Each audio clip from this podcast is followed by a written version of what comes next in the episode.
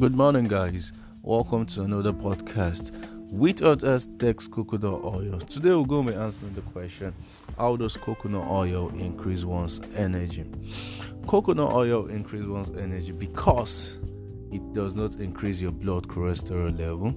It does not promote platelet thickness, which leads to blood clots formation in the body.